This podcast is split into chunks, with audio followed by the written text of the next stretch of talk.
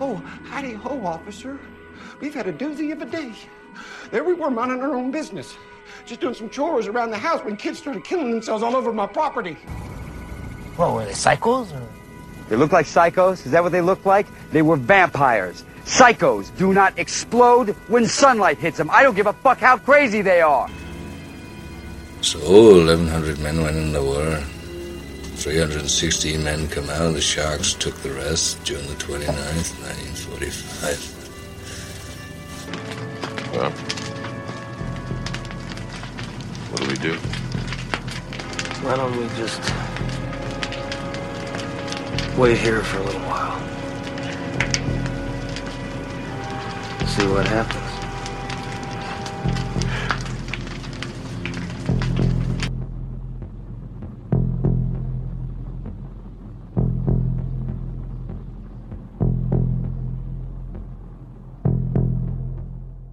Welcome to Death Rattle Horror Podcast. We are your mavens of the macabre, hostesses of horror, your darlings of darkness, and we're here to guide you into the depths. Uh, this episode is a very special episode where we're going to be focusing on one film, uh, David Eggers' amazing masterpiece, The Witch. Yay! The Vavitch. The bitch.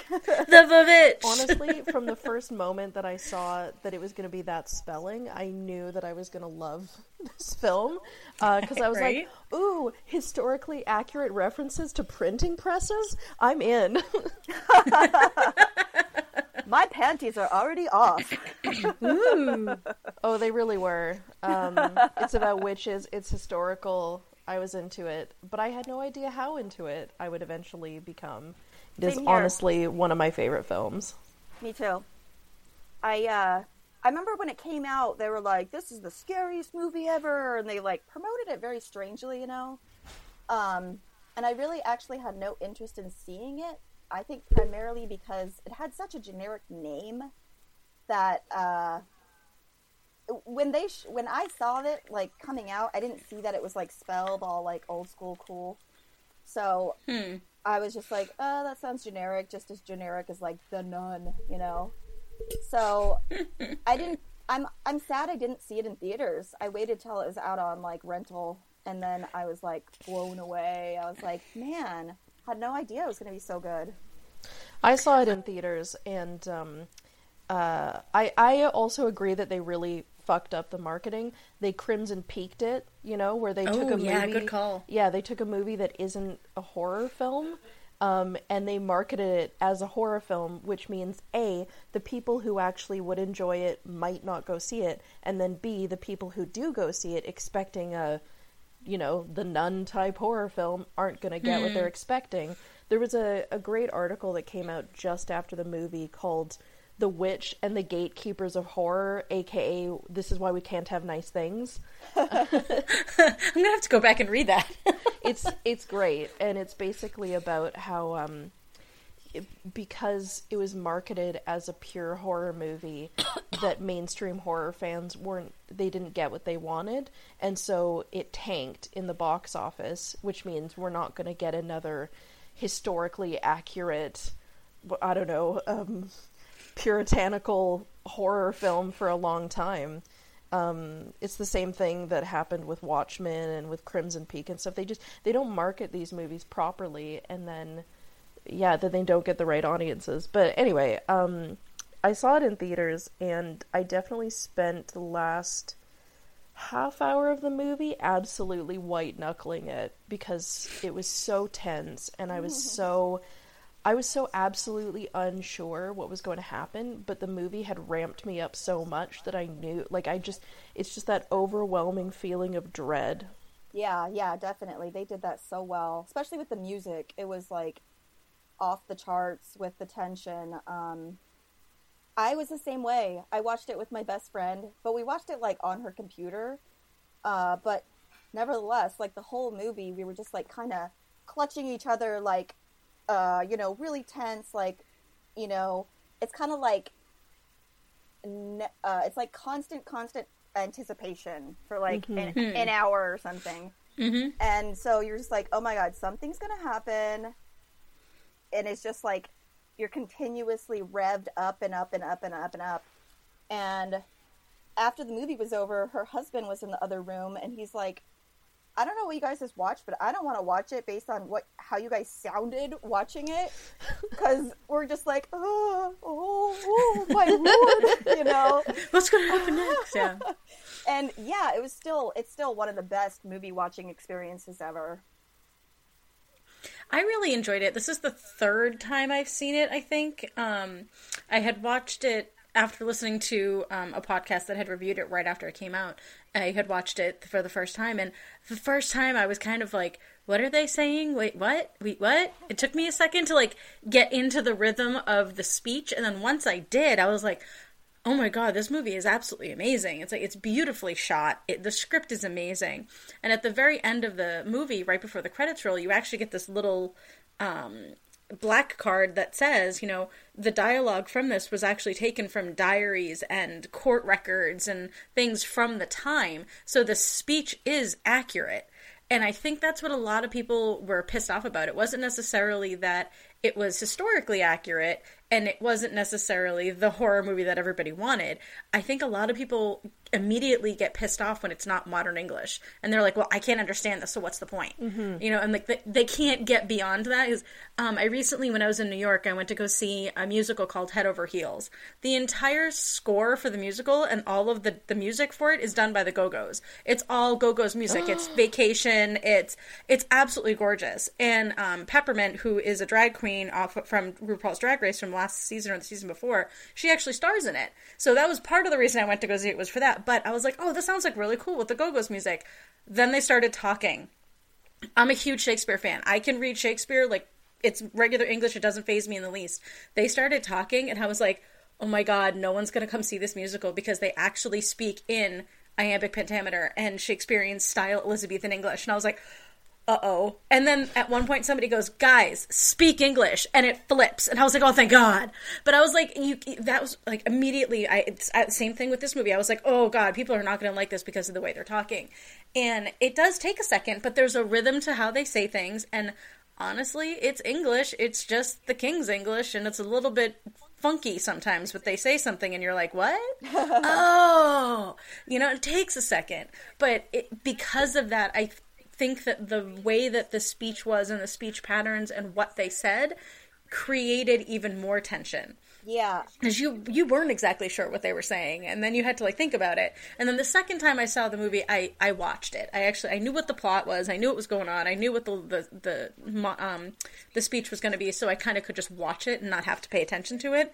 And i enjoyed it a lot more this time around, I was actually editing a podcast at the same time as watching it, but my husband had never seen it before, so he was watching it with me. And he came away from it and he was like, I don't know why you've never had me watch that movie before. It's so good.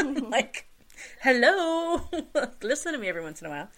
But it's, it's, like you guys said, definitely there were a lot of mainstream horror fans that just were like, nope, I didn't like that movie because it was too, it was elitist horror. I'm like, no, no. It really not. wasn't. It I, was I feel historical, not elitist.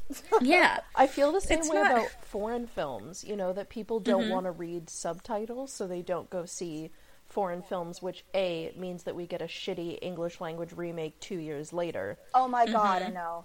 And it, If I have one more shitty English remake of The Ring or Ju-on, seriously, I know, right? I, ju- I I actually went on a rant in one of the in the uh, in the horror Facebook group the other day where we met, um, and uh, and I was like, "Fuck these English language remakes. Fuck people like fuck the people who force." People to make these English language remakes because they won't go see a goddamn foreign film. I was mostly mad about the English language remake of Inside, but then I was like, and Martyrs, and, let the right one in, and you know, and then I and I kept going, and luckily people agreed with me. Although someone schooled me on funny games, and I fair, I will admit that.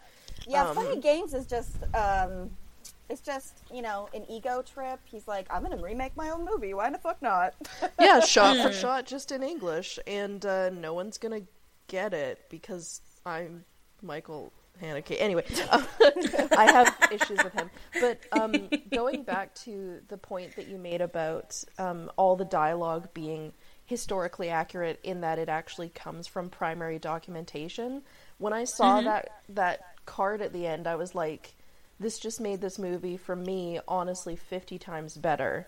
And Mm-hmm. um, if anybody listening is interested, Aaron uh, Mahnke, who does Lore, everybody's favorite creepy podcast, um, has a is doing a special podcast on the Salem witch trials right now called Unobscured. Just a little unpaid advertisement there for you, Aaron.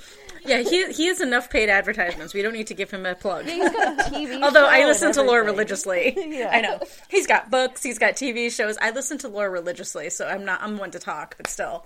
But it, it's really good and it goes into the minutia of the and the you know like the social context of the Salem witch trials. So the movie The Witch takes place uh what is it? Like 60 years before that. That's 1692 and this is the 1630s. So six it's 60 years before the Salem witch trials, but witch lore is very much a part of their lives and I love the way that the film presents it as first of all like it, it on the surface it's like here is a factual story about witchcraft. But then underneath that there's so many other aspects to it. Like it really is a movie about the way the puritans demonized female sexuality and any sort of disobedience or divergence from the norm. Um, Yep. and also there's there's also the clever thing about how um, because they're trying to grow corn and it's they're having problems with it rotting and stuff and that's where ergot comes from which is what eventually would be turned into LSD so um, you know there's which was given as one of the explanations for uh, like the the witch trials and stuff is that the girls were accidentally ingesting ergot and that's why they were having all these crazy hallucinations and stuff. I always I refer to that as the bad bread theory. yeah Um, I lived in Salem for five years, and one of the things you do in Salem is it, like if I've lived in Massachusetts my whole life, so you go to Salem on school trips and shit like that. But when I was living in the t- in the city and in the town, you actually you learn so much about it, and you learn what what historians say is true and what it's not. And I actually one of the um, the guys who's became one of my best friends while I was living up there has been deeply rooted into the lore of the town for many many years, and he runs tours and things like that. And and a lot of the stuff he does is. Um, if you want the more historically accurate tour as opposed to the touristy tour, you go see him. If you want the touristy tour, he'll be glad to give you that as well. But um, and he always laughed at the bad bread theory because he's like, yeah, it wasn't bad bread. Like when they looked back into, um, I haven't listened to Aaron Mahnke's uh, the Unobscured yet on this, but there was um, recently within the last ten years or so, there was a historian that was going through um, land records and basically what their what what the running theory is was at that time and kind of they're leaning towards now a little bit um, in the town specifically is that it was all over a land dispute.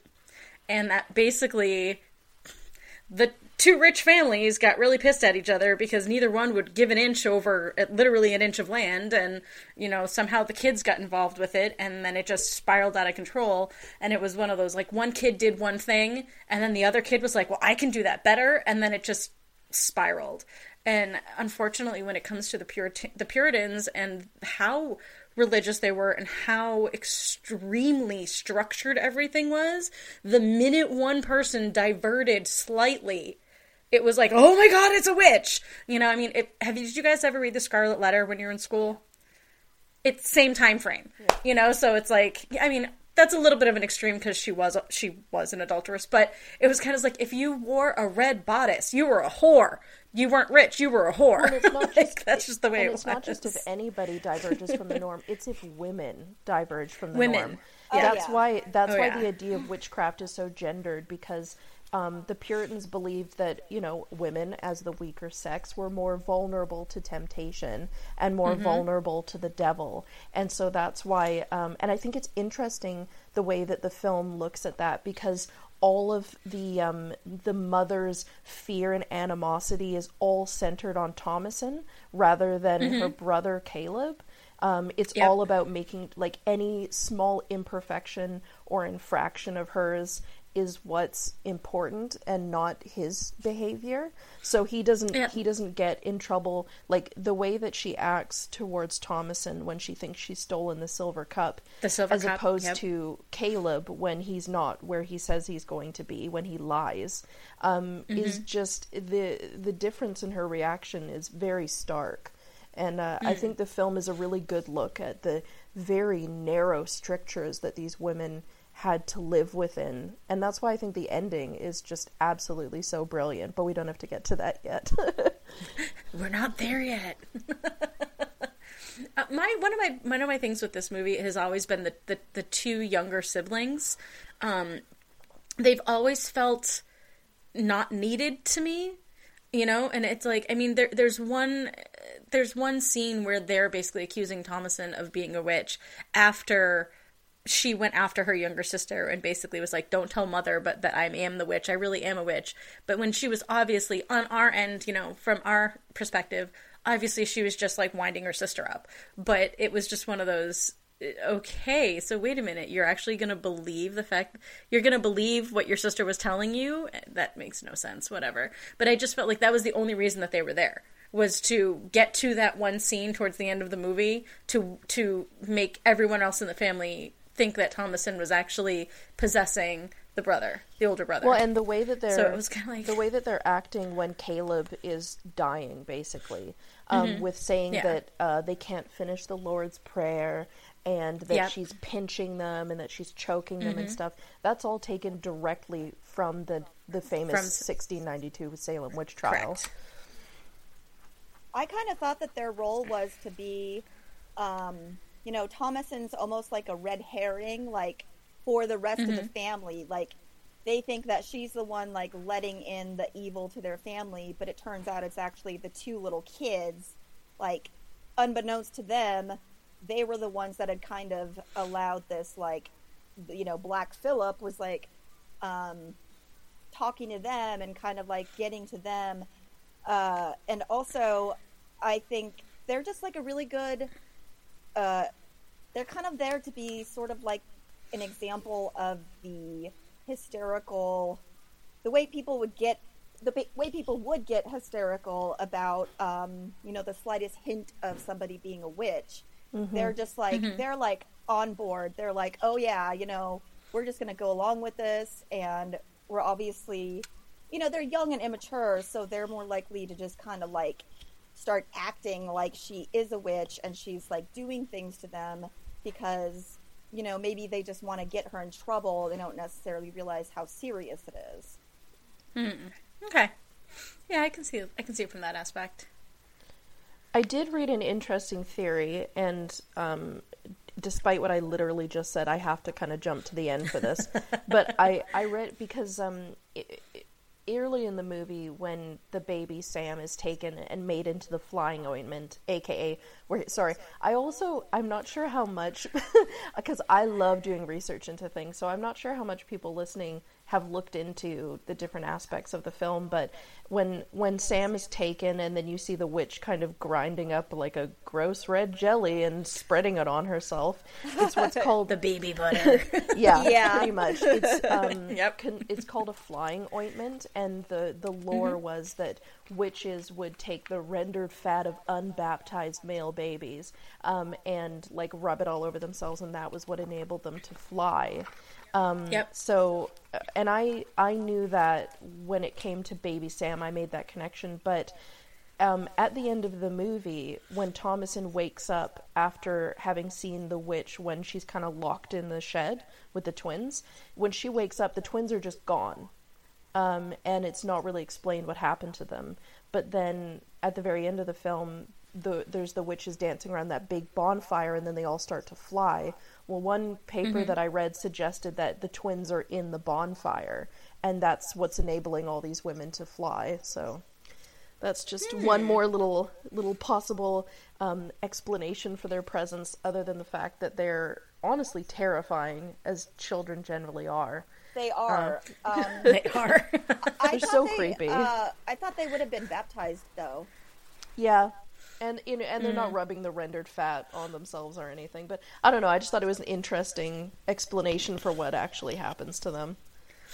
It, it's funny that you're talking about that research because you said that, and I instantly thought of the movie Warlock. Um, I might might have actually been the second one, but there's actually a scene where the Warlock is talking to a kid, and he's like, "Are you baptized?" And then the next thing you see is him stirring the fat over a fire, and I'm like, "Now that makes sense." uh, you know what's funny? When I was watching that with my best friend the first time, uh, when that scene happened, and we're like the the witch is like rubbing, you know, whatever on themselves. My fr- my Mhm. friend's like, I don't think that witch was rubbing baby blood on himself. I think he was rubbing baby. yeah, and it, Yeah. I, I, that's a horrible thing to laugh at, but it just, uh, I don't know. I thought it was hilarious. And random digression. Um, you know, the Warlock. It actually inspired a real murder.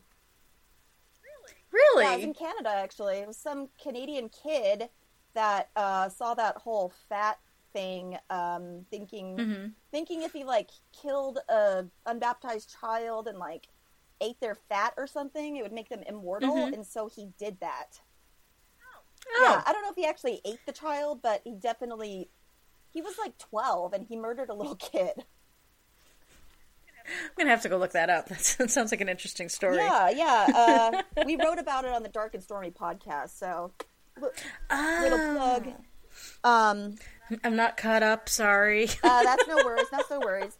Um, I, I at first I found the little the brother and sister characters to be so annoying, but um, Yep. in retrospect, like the acting was phenomenal. Like it's like it's Hmm. like they were two little kids, like you know, transplanted from the 1600s. Like it's amazing that they found two little kids that could, uh, you know, Act. Act Act and handle the dialogue. that insane dialogue and um Mhm. i think the dialogue and those kids and just the whole setting i think it was all so very important to creating the actual like tension of the movie because you know if Mhm. it had been in you know modern english I don't think it would have been as believable to be scared of like a witch in the woods, you know, because Hmm. to our modern, you know, sensibilities, like it's such a played out concept in horror movies. Mhm. Like, oh, a witch, Mhm. I'm so scared, you know. Um, but I think like those kids, uh, they were kind of being like the, I can't think of the term, like the Greek Greek plays where they had like the Oh, the chorus? chorus. yes, like the Greek chorus Yep. um, kind of made me feel like they were being that in a way. And I think that um, having them as sort of like a foil to Thomasin was like really important because it was like they kind of were driving the fear of the whole family because you know they were the ones that were kind of trying to convince their parents that she was a witch blah blah blah blah blah um, and like maybe they wouldn't have been as suspicious of her if the two little kids weren't constantly trying to make it seem like she was you know a witch trying to like Hmm. bedazzle them or whatever um, Hmm. but yeah their acting was so good and i thought that the the the older son he was amazing like that scene where he dies was like oh, Oh, my god i was like ho- ho- oh, that scene was I was amazing. like, it gave me chills. I was like, holy Mhm. hell! Like, what am I watching? Uh, and then he like coughs up the apple, and you're like, holy fuck! This movie just got so much better. Um, I really loved it. Um, I think it was kind of cool the way that they. It almost seems like they're gonna, you know, leave the whole witch thing as sort of like this mystique, like the whole movie. But then, no, you actually do see a witch, and she like makes out with the son or the kid, and you're like, oh, okay, never mind. I guess they're not really leaving that up to like speculation. um, and it was just so brilliantly done. It's like, I think it was like he used subtlety like really perfectly. Like he didn't show Hmm. too much, but he didn't show too little. He kind of just showed just enough, like this witch, like obviously about to seduce the kid, and then Hmm. instantly it just cuts to like now he's like totally fucked. Well, and I think that also it when that happens too, it, it harkens back to the few different times we see him walking past Thomasin and staring at her Yeah, chest. yeah. And yeah, kind of he and he has this whole scene with his father where he's um, right after the baby is taken, they're out in the woods and they're setting a, a rabbit trap or a bear trap or something, and he's on his knees and he's yelling at his father like, "You have like tell me if I die right this second, I, my sins are not forgiven. I have sin on my soul. I will be going to hell." And he goes into this whole thing, and his father's like, calm down dude you know like it's it's not it's it's okay calm down and but I, he just it's just ingrained in his head that he he knows he's been staring at his sister in, inappropriately. He knows that that's not something that he should be doing as we find that we we see that in his reaction to her at the river where she catches him doing it. Uh-huh. and he just has this look on his he just like immediately turns away from her and then won't talk to her. Yeah. and she's like what? Serious? And that's and i think that's when the witch does come in and seduce him i think that just he already has that sin so she just plays on Right, it. yeah. and she just brings it up higher. But one of my th- one of my things that i really do like about this movie is the fact that the witches that we do see they're not the stereotypical young pretty gorgeous witch. The witch that's rubbing all the baby fat all over her is an older woman with sagging boobs a large you know a large belly. She's she's a, a large woman but she's older. She's probably in her 70s at Yeah. least with the long scraggly hair. And then when you see the witches at the end there's a couple of them that are like young and nubile. I mean obviously thomasin is she's like 15 14 15 and i mean she comes in and she's obviously but a lot of the other witches they're not that stereotypical horror movie gorgeous witch. Right. Which i really appreciated that and so it just made it I hate to say it made it more authentic, but it kind of made it more authentic. There's no real other word for Right, it. yeah. I think that the subtitle of the film, which is uh, a New England folk tale, is a really key element in, in understanding what kind of movie it is because it isn't a horror movie in terms of typical modern audiences. This is a horror movie about what would be horrifying to Puritans in the 1630s. This is about their deepest fears and their beliefs, um, uh, their fear of sin, their fear of hell, um, and uh, it it the that's why the historical accuracy to me is so integral to what the movie is trying to do, um, because it, it it really is about.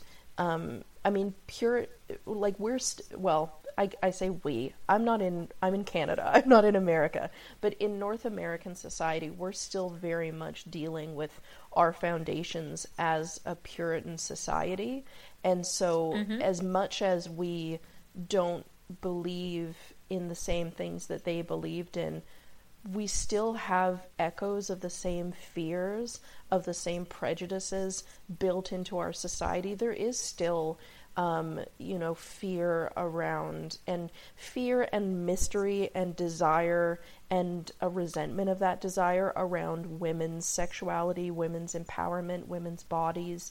Um, there is still that the the father clearly um, feels uh, completely emasculated by his inability to grow crops or get food or do anything that uh, quote unquote you know man is supposed to do for his family to the point where as Thomasin says like that all he's able to do is chop wood.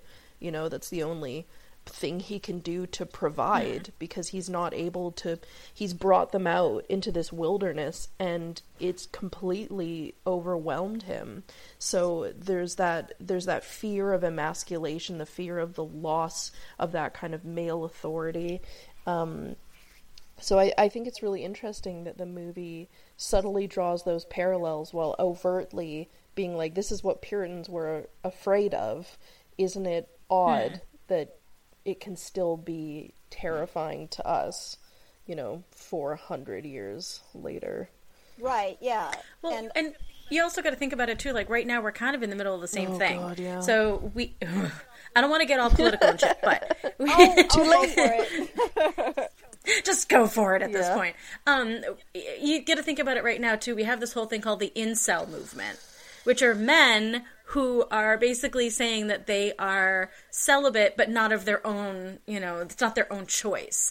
And they rail against women and they call women, you know, the women's are, women are whores and they're sluts and they do nothing. I'm like, if all women were whores and sluts, you'd be getting it left and right. Like, it something is obviously wrong on your end, you know. And it's like one of the um, this is the worst sentence I've ever had to say. One of the recent mass shootings in America was actually by somebody who was in this incel movement, and it's oh, it's um not. Oh my god, it wasn't the one that just happened, it was the one right before that. This is a horrible conversation, Yep. people. the times we live Be in. having this conversation. I know. We shouldn't have to ask which mass shooting this was. This is just not cool. But it's one of those a lot of um, a lot of what you're saying with the, like the the demasculin- demasculation of the father and it's he he can't do anything he's trying to he can't even shoot a rabbit he tries to shoot a rabbit and the gun backfires and burns his face Which is when a ev- great everything was set up perfect way. exactly No. and although I did say when we were watching this, I was I had forgotten how large of a shotgun that they had, and I, I it's like twice the size of Caleb, and I was like, poor little kid, like having to carry that thing. Um, but they're they're try- like er, later on they're in the field and they're trying to cut down the the corn. And the corn it, it's not necessarily rotted but there it's it's all dried out and withered you know? And it's like there's there's everything that he does like then they they come home from being out hunting at one point and the goat is out and the kids are making fun of the goat and he's trying to get the goat in the thing and he slips and falls on his ass in the goat shit and everybody's laughing at him. You know it's it's it's it all stacks up throughout the course of the entire movie kind of leading to that big outburst between him and Thomasin. And he's actually trying to defend her. You know like when they're talking about the silver cup and everything he's like no like it, she didn't she said she didn't take it like chill out she didn't take it come to find out he did which you know that's a whole nother story yeah, that's a whole he's, other he's defending her but pretty fucking late. yeah, and even even when the two kids are going after her and saying no, she, I, she, she's a witch. She's doing all these things. She's possessing Caleb. He makes her. He says, "No, I will have proof before I, I say anything." So and he makes her tell him, you know, are you true? Are you true to God? Are you without sin? Like he goes through this whole thing, and he's still trying to protect her and trying to defend her, and even in even in that he he can't even be successful in that so I, I think there was a really interesting um, sort of uh, there was like a multi-layered gender politics thing going on throughout this whole movie. Um, it was the dad's fault basically that they got exiled, and Yeah. it's basically you know he got them exiled, um, which means the baby couldn't be baptized, which means the baby's taken, which means you know everything starts to go bad and he can't even like provide for his family. And i think he feels really emasculated. And his wife i think she knows that it's a lot of it's the the husband's fault but she's not really allowed to like sort of you know i guess she's allowed to but she doesn't really want to like start an argument about this with her husband and emasculate him further Hmm. which is kind of why she allows herself to sort of start blaming Thomasin for things that aren't her Hmm. fault. And it's, I think it's kind of why she allows herself to sort of start listening to the kids saying that she's a witch. And I think that she's also sexually jealous of her daughter because her daughter Oh, yeah. is, you know, becoming a beautiful young woman. And, um, you know, obviously there was weird incest and stuff back then. Well, there still Hmm. is, but back then probably more so. uh, so I think that she's like jealous of her daughter, and she's all too happy to like throw her daughter under the bus if it means that you know she can kind of get her out of her household and not have to like make her husband feel worse for everything that he's done. Which is why she's like so angry at Thomasin about the silver cup but then when she like finds out that it's the husband she's like nowhere near as like you know she doesn't go after him the same way that she was going after thomasin and so Hmm. i think that the weird little interplay between gender is like it's like a little current that sort of like moves the plot of the movie along and it's not even like super noticeable like on the surface but if you think back it's like yeah it's like you know thomasin is she's pretty much the most i wouldn't say she's the most like holy or righteous out of all of them but i mean she's the one that's like telling the truth the most above Hmm. all of them basically the whole time and um, you know they all have their own little lies going on and stuff like that. Uh, and but she's you know she's kind of just like being thrown under the bus because she had the bad luck of being born a beautiful girl in a puritan family in the 1600s and Yep. it's kind of like it's so it's upsetting to think about that kind of situation because it's like you just can't win you know um, Hmm. there's nothing that she could do to like really make her situation any better um, Except sell her soul to the devil. except sell her soul to the devil which is the Sign the you know book. it's the theme of the whole movie it's just like just give in sell your soul to the devil everything will work out It's such a fascinating ending because you know, in in a very typical way, it should be like a tragic ending, you know? From the beginning of the movie, she's the one, she's the last one to leave the church when they're kicked out of the colony. She's the one who longingly looks as the gates close behind them. She's the one who talks about remembering having glass windows and um, she's the one who prays to God uh, right at the beginning of the film, saying that she's not worthy and that she doesn't feel um, like she's she wants to be a good Puritan daughter, but she doesn't feel like she is. And no matter how hard she tries, she's blamed by her mother, she's lusted after by her brother, she's, you know, pretty much ignored by her father and not protected by him. And so, uh, you know, she's she's the weakest one in the herd, if you will, and so she's the one that the devil is really coming after all of the events of the hmm. film are are leading to his ultimate seduction of her. So it should feel like it should feel tragic, but it doesn't. It feels victorious. And I think it's because of the way the film chooses to end. It doesn't end with her giving in to the devil. It doesn't it, like it like it doesn't end with that scene where she takes off her dress and and is like yes I'll sign my name in the book and everything. No, it ends with her going out into nature, something that has been up until this point in the film a symbol of um, like it's been a, a terrifying thing, the big unknown where danger is lurking. But instead, she goes naked out into the forest and there's a circle of women just like her women who will accept her and n- now a place where she can really belong. And then she's lifted up into the air and her the Anya Taylor-Joy also her acting is phenomenal. On her face like it's just there's like ecstasy and relief and joy and victory and that's how the film ends with that look on her face. And uh, that's what I think makes it such a fascinating ending is that this girl is just ground down by the strict Puritan society and finds escape not in a way that we're expecting, but in a way that is oddly suitable for the situation. Yeah, it, it. I thought I thought it was a really. I mean, I wasn't like, "Yay! I'm so happy! I'm gonna cry tears of happiness." But I was like, I laughed. you know, I was like, "Yes!" You know, like if it had ended any other way, it would have been disappointing. Um, I think part of the reason it feels so victorious because even though it's kind of like to the point where she doesn't have many options, she's allowed to like make a choice to do this because the devil says, you know, wouldst thou like to live victoriously?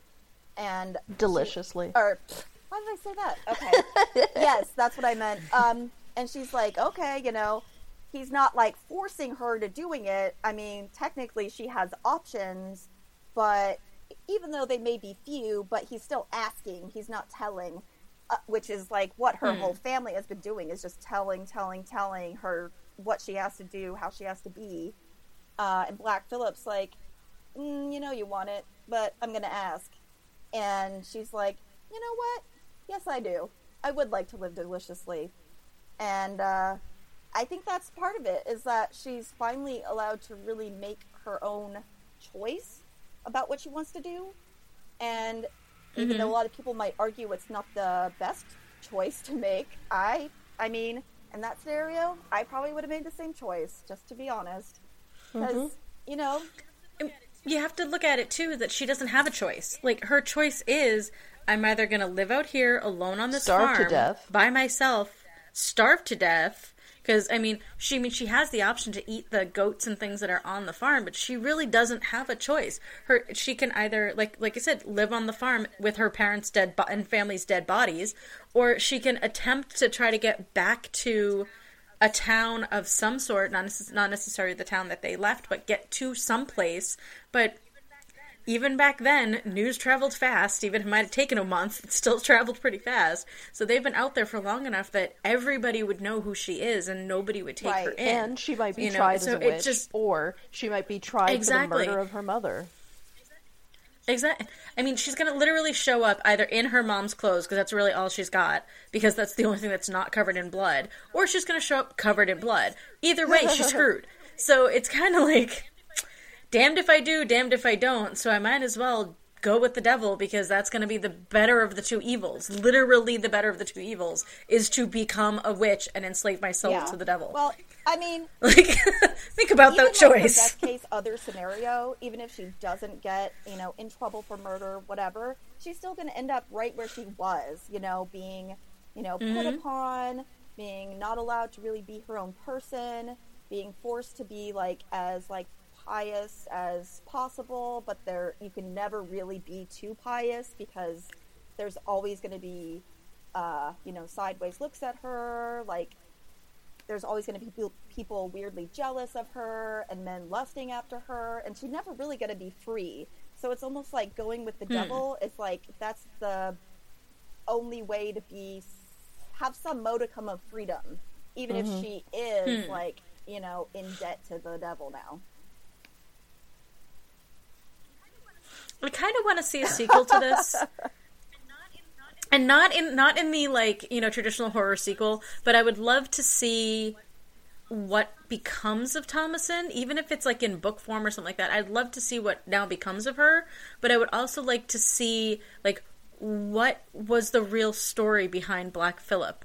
Was that goat actually you know, in league with the devil, or was it just a black goat? you know, like things like that. Like I don't necessarily want this movie explained because I like the way this movie is by the way just the way it is, but I really want to see like now what's going to happen. What happens in the when the bodies are found? If the bodies are found, they're far enough away from anybody, and they're the only ones there.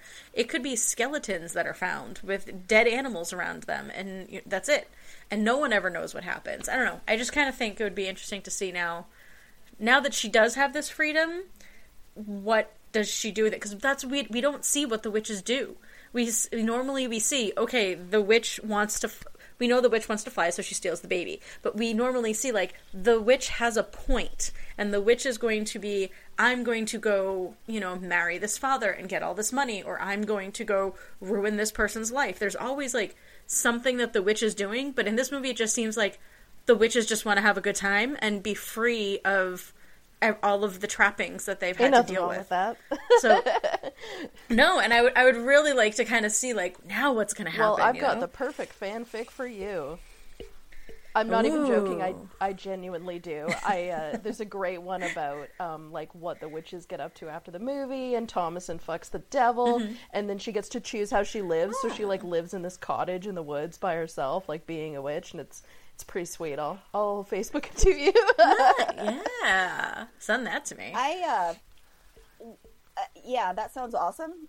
I want to watch that movie. But um, what I was saying earlier about him like treading the line of subtlety, that totally goes into this ending. Like you you realize it without realizing it is that she just had sex with the devil and now she's walking into the woods naked. It's like I didn't even like kind of register it at the time, but then when I like rewatched it, I was like, "Oh lord, um, my I'm clutching my pearls." Uh, you know, because he like takes off her, you know, frock or whatever that she's wearing, and then like a few minutes later, you see her walking into the woods naked, and you're like, wait a 2nd what just happened in that cabin? But she's not Yeah. even walking with the guy. She's walking with the goat. My personal belief is that she Yeah. fucked the goat. I'm Well, yeah, totally that's- kidding. That's what I meant. No, she really Oh, yeah. did. She really did. Because that's like part of the folklore is that like, um, in order to become a witch, like you had to sell your soul to the devil, but you also had to like be allow yourself to be like literally seduced by the devil. Yeah. Um, Correct. Because you couldn't be pure. You had to have some type of sin on you. And th- one of the biggest puritanical sins is premarital sex. even You worse guys are gonna love this fanfic. with a goat. with a goat. Bestiality, man. I um, I want Oh, this director. What Oh, was that? Go ahead. No, go for it. I was just gonna say I want this director to make another movie, but like, you know, a different time period, but another in-depth dive into a different time period, and mirroring mirroring the fears of like that era. Um, I just want him to keep doing that for the rest of his career. Oh, he is. His next movie is called The Lighthouse, and it's about that unexplained occurrence where those two men just disappeared from that lighthouse. Um, and In uh, it, uh, the Black Black Sea, North Sea. yeah, I know what you're talking about. I think Yeah. it- I thought it was three people, but that's okay. I think Um, I have no idea, honestly. I just is- picked two randomly out of the air. That is super exciting because that's a really weird, bizarre uh, incident. Absolutely, I I can't believe that The Witch was his first like his first anything. It was his writing and directorial debut.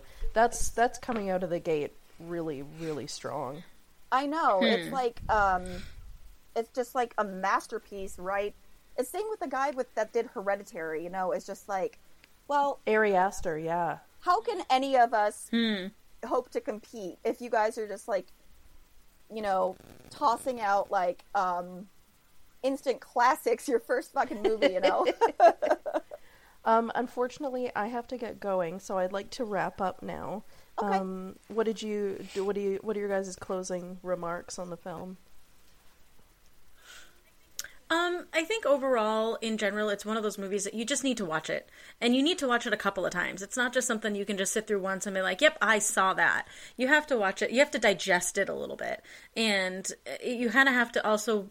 I recommend watching it with someone else that you can have a conversation about it with, because it's it's not uh, it's it's not something that you can just when you're digesting it, you kind of need to talk it out. You can't just like sit on it, you know? And it's not because it's like this big, deep, heavy movie or anything, but it's just there are things that I think pop into your head when you're watching this movie that, that you don't realize are there until you're in a situation like this where you're talking to people, other people who have seen the movie, and then you kind of go, oh, I didn't even notice that. And then you have to go back and watch it again and see different things.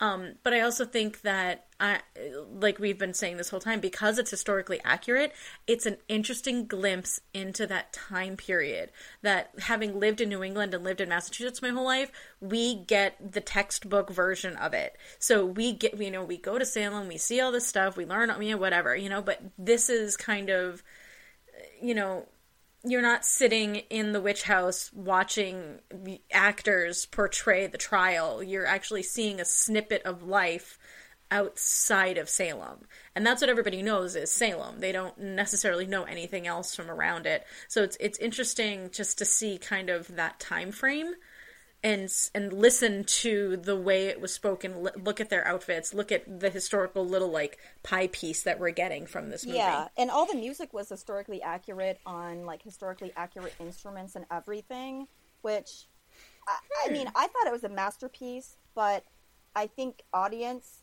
part of the problem is the audience has to do a little bit of work. Like they have to really try to use their imagination. Like they're not just going to be shown something that's going to just scare them.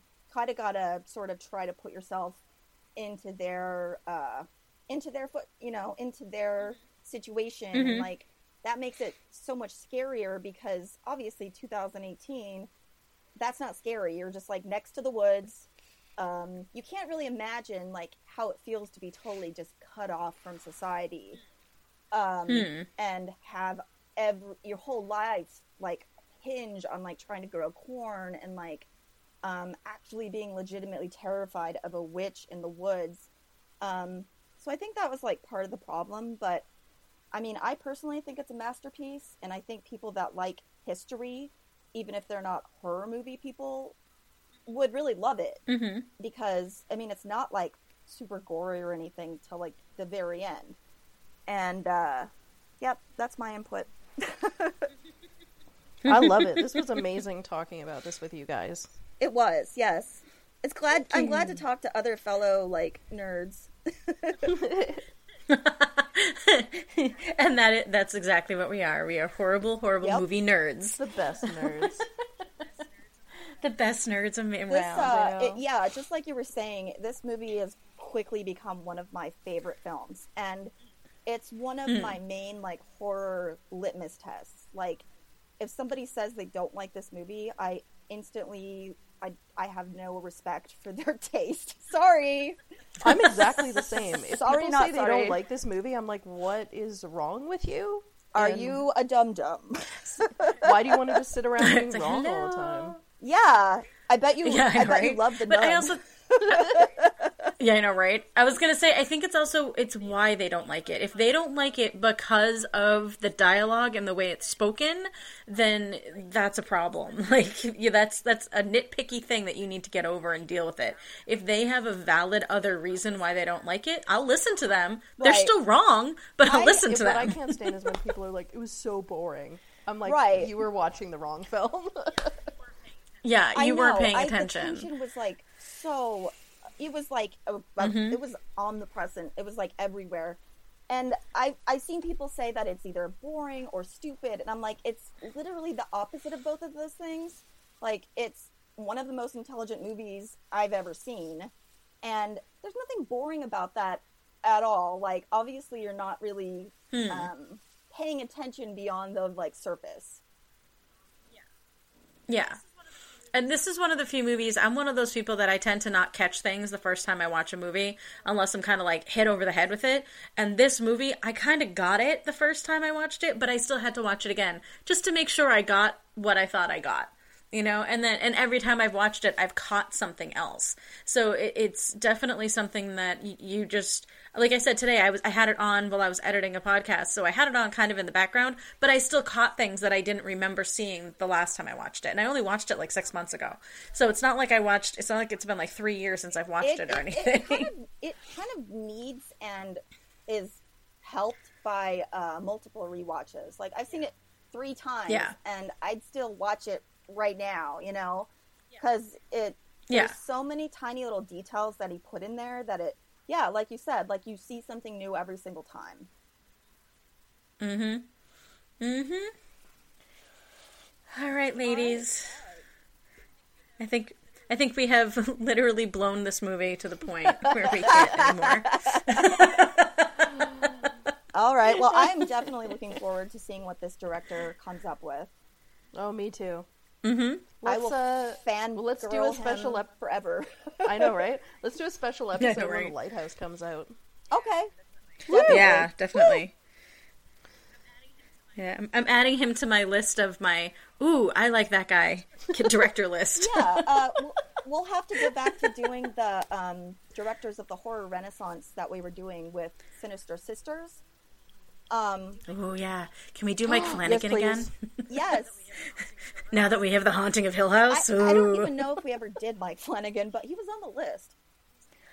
Um, He was on the list. So All right. David, he'll have to be added to the list. Um, and yeah, I'm real big fan of his now already. Thanks again. Hope you guys got through this whole episode without um, wanting to poke us in the eye with sharp things. that is an oddly specific. I know, but right? yes, I. Please don't poke me in the eyes. Not with sharp Please don't things. hate it- Please don't hate us if you hate this movie, but I mean, we might hate you. Yeah, you're still wrong if you don't like this definitely movie. like, Yes, that's yes. just the way this it is. Yes. All right. Well, thank you guys for listening. We'll come back at you whenever we fucking feel like it. Goodbye, everybody. Bye.